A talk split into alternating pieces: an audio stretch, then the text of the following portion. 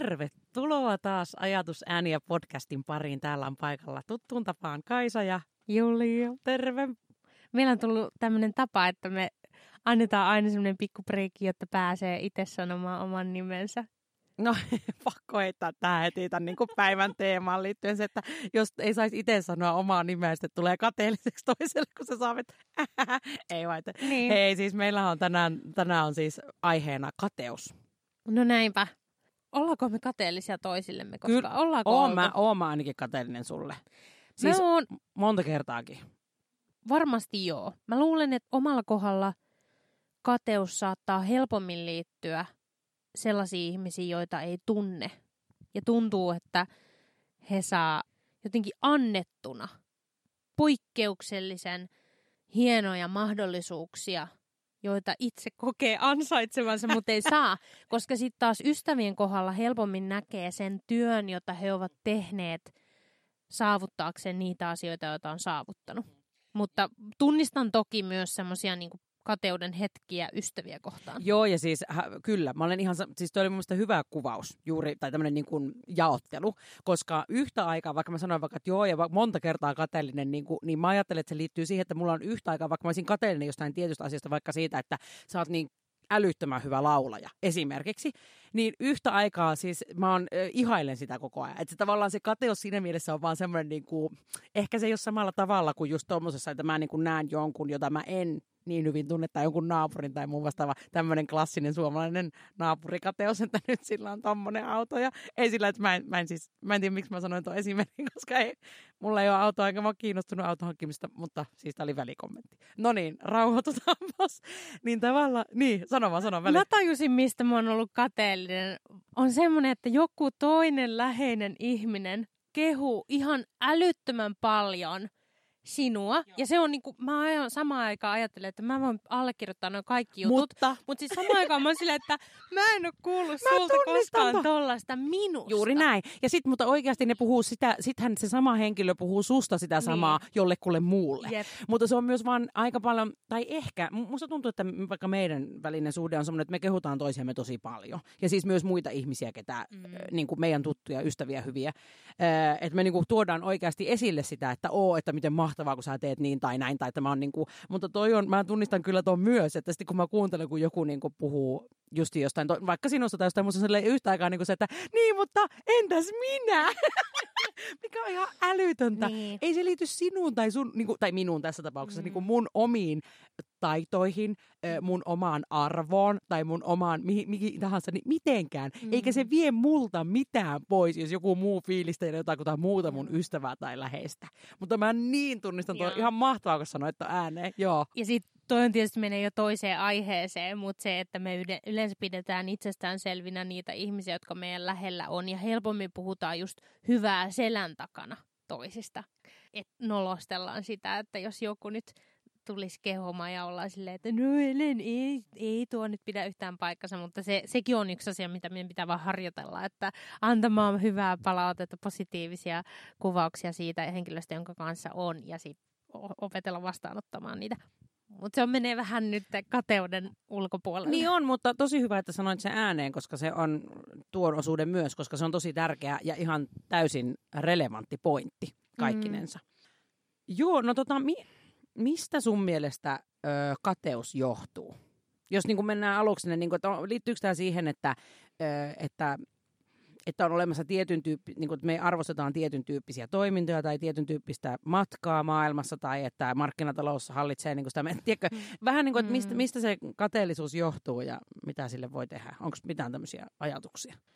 No tuossa niin kuin sanoit, on, siinä on niin monia näkökulmia, mutta nyt tällä hetkellä jotenkin mikä äh, houkuttelee ajatuksena, miten tätä lähtisi purkamaan, niin on ainakin, jos mä nyt lähden taas henkilökohtaisesta näkökulmasta, niin itse on huomannut, että ehkä niissä ajankohdissa ja elämäntilanteissa, kun muutenkin olotila on se, että vaikka energiat on vähissä ja on stressaantunut, niin ikään kuin houkuttelee myös tällaisia negatiivisia tunteita. Ja okei, on myös tutkimustulosta esimerkiksi siitä, että jos ihminen on masentunut, niin silloin hän kiinnittää enemmän huomiota negatiivisiin asioihin ja kuin myös lukee, tulkitsee asioita tavallaan sellaisen linssin kautta. Mutta että just itsekin on huomannut, että, että se saattaa liittyä semmoiseen virittyneisyyteen omassa elämässä ja silloin kun huomaa tämmöisiä tunteita, niin kyllä mä aika usein pyrin öö, näkemään sen silleen, että okei, no ylipäätään kun tulee tämmöinen negatiivinen tunne, niin se on ehkä yleensä vähän semmoinen hälytyskello, että,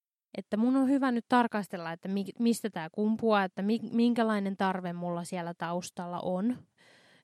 Tai ajattelen, että kateus ehkä sitten kumpuaa siitä huonosta itsetunnosta ja siitä, että projisoi sen negatiivisen kokemuksen muihin ihmisiin. Eli, eli tota, ajattelee, että jonkun toisen onnistuminen on nyt su- viesti sulle sun epäonnistumisesta.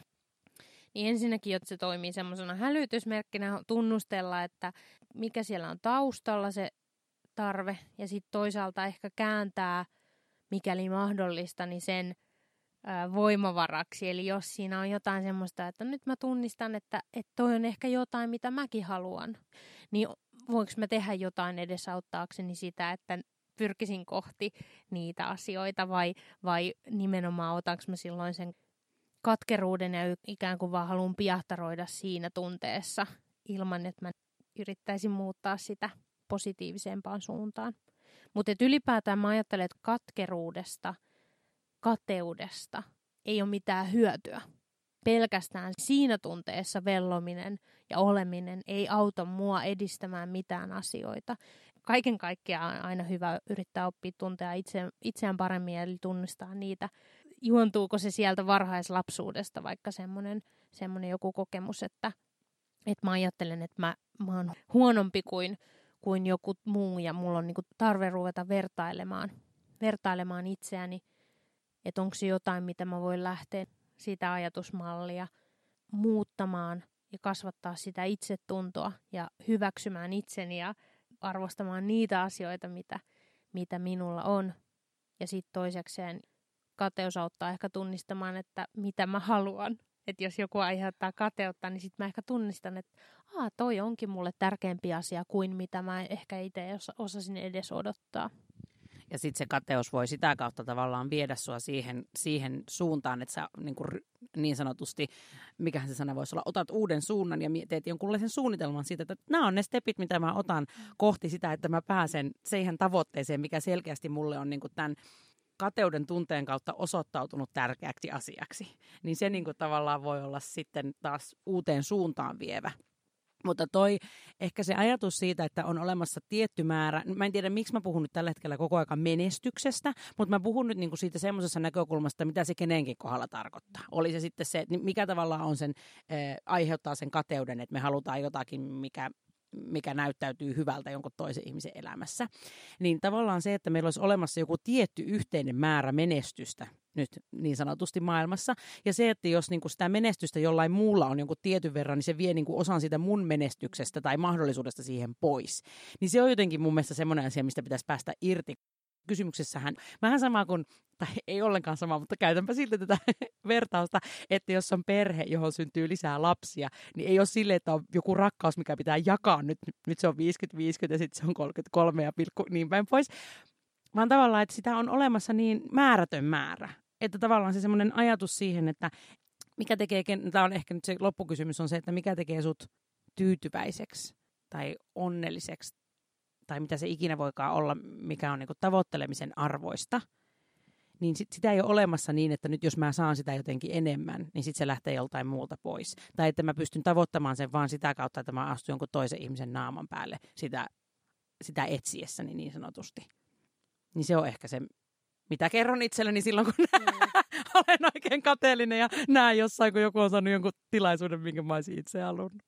Ja tämä on muuten tosi paljon sitä, mitä on miettinyt itse kouluttajana ja taiteilijana, että et ehkä semmoinen, että jos on kehittänyt itse jonkun tämmöisen liikeidean tai, tai jonkun ä, ajatusmallin, ja sitten jos itse ei ole päässyt sen kanssa vielä jotenkin julkisuuteen niin, että ihmiset pystyisivät linkittämään sen, että tämä on nyt sun mm-hmm. elämäntyötä, tämä on sun ajattelun tulosta.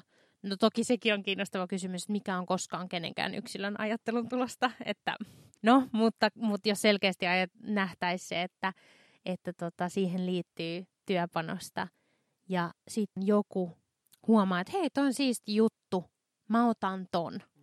Et kun mä haluaisin toki ajatella koko ajan niin, että se, että jakaa sitä omaa osaamistaan ja jakaa sitä tietoa, mitä on saavuttanut muiden kanssa, niin aina ikään kuin lisää hyvää, koska se ei ole suoraan, että mä nyt pelkästään antaisin sulle, mutta mä en saisi siinä meidän vuorovaikutustilanteessa mitään. Niin mä en ajattele, että se, se olisi koskaan, tai että se ei pidä paikkansa. Et kun me jaetaan, niin mä itse opin siitä. Mä hahmotan sitä omaa ajattelua paremmin, kun mä kerron siitä jollekin muulle. Mutta samaan aikaan nämä voi olla niinku kinkkisiä juttuja siinä, että niin kuin me tiedetään liikemaailmasta esimerkkejä, että on puhuttu Nokian ja Applen kamppailusta siitä, että Nokialla kehitettiin jotain juttuja pidemmälle, mutta sitten Apple pystyi lanseeraamaan se ja tekee siitä ison jutun, markkinamenestyksen. Niin tavallaan joskushan se tuntuu siltä myös, että ei saa ansionsa mukaan ja se herättää sitä kateutta. Ja tuossa on varmaan niin kuin se vielä taas erotuksena, että välillä voi olla, että mä oon kateellinen jollekulle sen takia, että näyttää siltä, että niillä ne on saanut elämässä. Juurikin niin kuin mm. sanoit aluksi, no, oh, sillä on niin, niin ihana asunto tai ai että sillä on niin ö, loistavan tyyppinen duuni, oo sillä on niin mahtava perhe, sillä on mitä tahansa se onkaan, oo sillä on niin ihania vaatteita. Mitä tahansa se on jotenkin sen tyyppistä, että sillä on jotakin, mitä mulla ei ole, mitä mä siinä hetkessä jostain syystä kaipaan tai ehkä pidemmälläkin aikavälillä. Mutta sitten se erotus siinä on se, että on jotakin, mikä on periaatteessa juurikin itselle todella tärkeä asia. Joku, minkä eteen on tehnyt paljon töitä. Jonkunlainen intohimo tai jonkunlainen elämän duuni, mikä se ikinä onkaan. Niin tossa on niinku se ajatus siitä, että kuinka, kuinka sen niinku pystyy käsittelemään sen kateuden tunteen ja sen oman ehkä tämä osittain liittyy myöskin siihen, että kokeeko sitten sen oman toimintansa epäonnistumisena. Se, että ei ole päässyt tavallaan sinne, minkälaisen tavoitteen on joko selkeästi ääneen asettanut tai jossain syvimmissä toiveissaan pikkuhiljaa niin kuitenkin salassa ajatellut, että voi kun mä pääsisin sitä tätä tekemään. Se, sillä alueella, mikä on itselle tosi tärkeää. Niin se on ehkä niin kuin se, mikä ottaa, minkä käsitteleminen voi olla vielä hankalampaa. Toinen asia, mikä tuli mieleeni, on se, että kuinka moneen koriin ne omat munat laittaa niin sanotusti. Että silloin kun niin kuin tosi selkeästi on yksi tietty intohimo vaikka, tai, tai mikä ikinä se syy onkaan sillä taustalla, että tätä kohti mä meen. Ja jos se ei toteudu, niin kuinka suuri se pettymys siihen liittyen on. Ja sitten onko enää mitään muuta. Että, ja voi olla, että tämä menee nyt jo vähän ohi tästä aiheesta, mutta tuon silti esille sen ajatuksen, että mua itseä on viime vuosina auttanut tosi paljon se, että mä oon jotenkin niin kuin tajunnut sen, että mä oon ihan täysin korvattavissa omalla alallani. Et ei ole olemassa mitään sellaista, että oo, että jos mä en tee enää tätä duunia, niin sitten ei ole enää improvisaatioteatteria Suomessa. Tiedätkö, mm. että ei se liity siihen mitenkään. Se on se, että okei, no nyt se on ohi ja sitten tota, muut, muu jengi jatkaa sen tekemistä just niin kuin on tehnytkin ja täyttää maan ja niin sanotusti, mutta että, että se, minkä takia se on helpottanut minua, niin on ollut se, että se on vienyt pois sitä sellaista painetta siitä – tai sitä sellaista suuren suurta kateuden tunnetta, että, että miksi, mulla ei, miksi mä en tee tolleen niin kuin joku muu jossain muualla esimerkiksi. Niin se ehkä osi jollakin tavalla on, tämä ei ole ehkä ihan valmis ajatus, koska mä en saa tätä silleen, mutta mä en tiedä, saatko vähän kiinni, että, mm. että sit kun mä pystyn päästään tavallaan irti siitä, että mä en ole jotenkin minä henkilönä, mun arvo ja olemassaolon luvallisuus ei ole kiinni siitä, että kuinka hyvin mä onnistun jossain tietyssä mm. asiassa. Just näin. Joo, tämä oli tosi hyvä kuvaus, linkittyy niin monelle aiheelle. Ja halusin sanoa kanssa tuohon, vaikka annan tuommoisen liiketoiminta-esimerkin, jossa ikään kuin nyt se taloudellinen menestys oli se mittari, jolloin se antoi sen meidän näkökulman, mutta just oli vain konkreettinen, mutta mut, mut me palataan niinku tähän ajatukseen siitä, että kateus on jossain määrin aina tulevaisuudessa tai menneisyydessä elämistä, eli on asettanut itselleen jonkunlaiset odotukset siitä, minkälaisen reaktion vaikka muilta ihmisiltä saa. Ja jos meidän onnistumisen mittari ei olisikaan siinä, että kuinka paljon me tehdään rahaa jollain asialla tai, tai saadaan jotain henkilökohtaista gloriaa, vaan siinä, että ollaanko me joka hetkessä tyytyväisiä ja onnellisia siihen, mitä, mitä me tehdään. Ja jos me ollaan niin kuin joka hetkessä tyytyväisiä, niin silloin meille ei synny sitä sellaista painekattilaa, joka, tai sitä, että me odotetaan sitä, että me saadaan se tunnustus jostain jälkikäteen. Että joku muu tulee antamaan sen leiman, että nyt sä oot onnistunut siinä. Koska, koska sitten se aiheuttaa sen, sen, että tulee dissonanssi siitä, että ne meidän odotukset ei vastannutkaan sitä, mitä sitten se reaktio oli.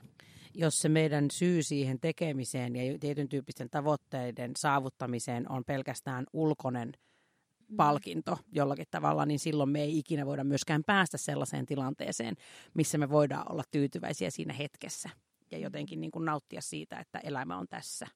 Niinpä.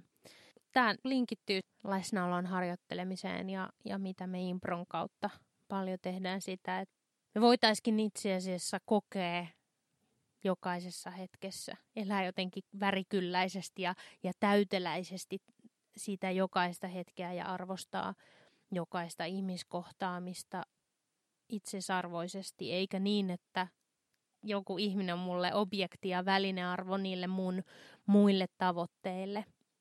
Koska se on aika kylmä, se on kylmä maailmankuva ja se on niin kuin raaka ja mä uskon, että myöskin kun tämä meidän aihe oli kateus, niin se, että vaikka me ajatellaan, että me pystyttäisiin piilottaa, me pystytään elämään niin kuin jonkunlaisen roolin takaa, että, että meillä on niin kuin tällaisia ajatuksia kateudesta ja menestymisestä tällaisten ulkokohtaisten tavoitteiden kautta. Loppujen lopuksi se kaikki kuitenkin näkyy meidän toiminnassa ja me ollaan myös hyviä aistimaan viestiä, että milloin se vuorovaikutus on autenttista ja rehellistä ja välitöntä, että sä haluat aidosti niin kuin olla sen toisen tukena siinä hetkessä läsnä, vai että onko sulla koko ajan se semmoinen itsekäs motiivi jollain tavalla käyttää sitä toista ihmistä sun tarpeiden toteuttamiseen.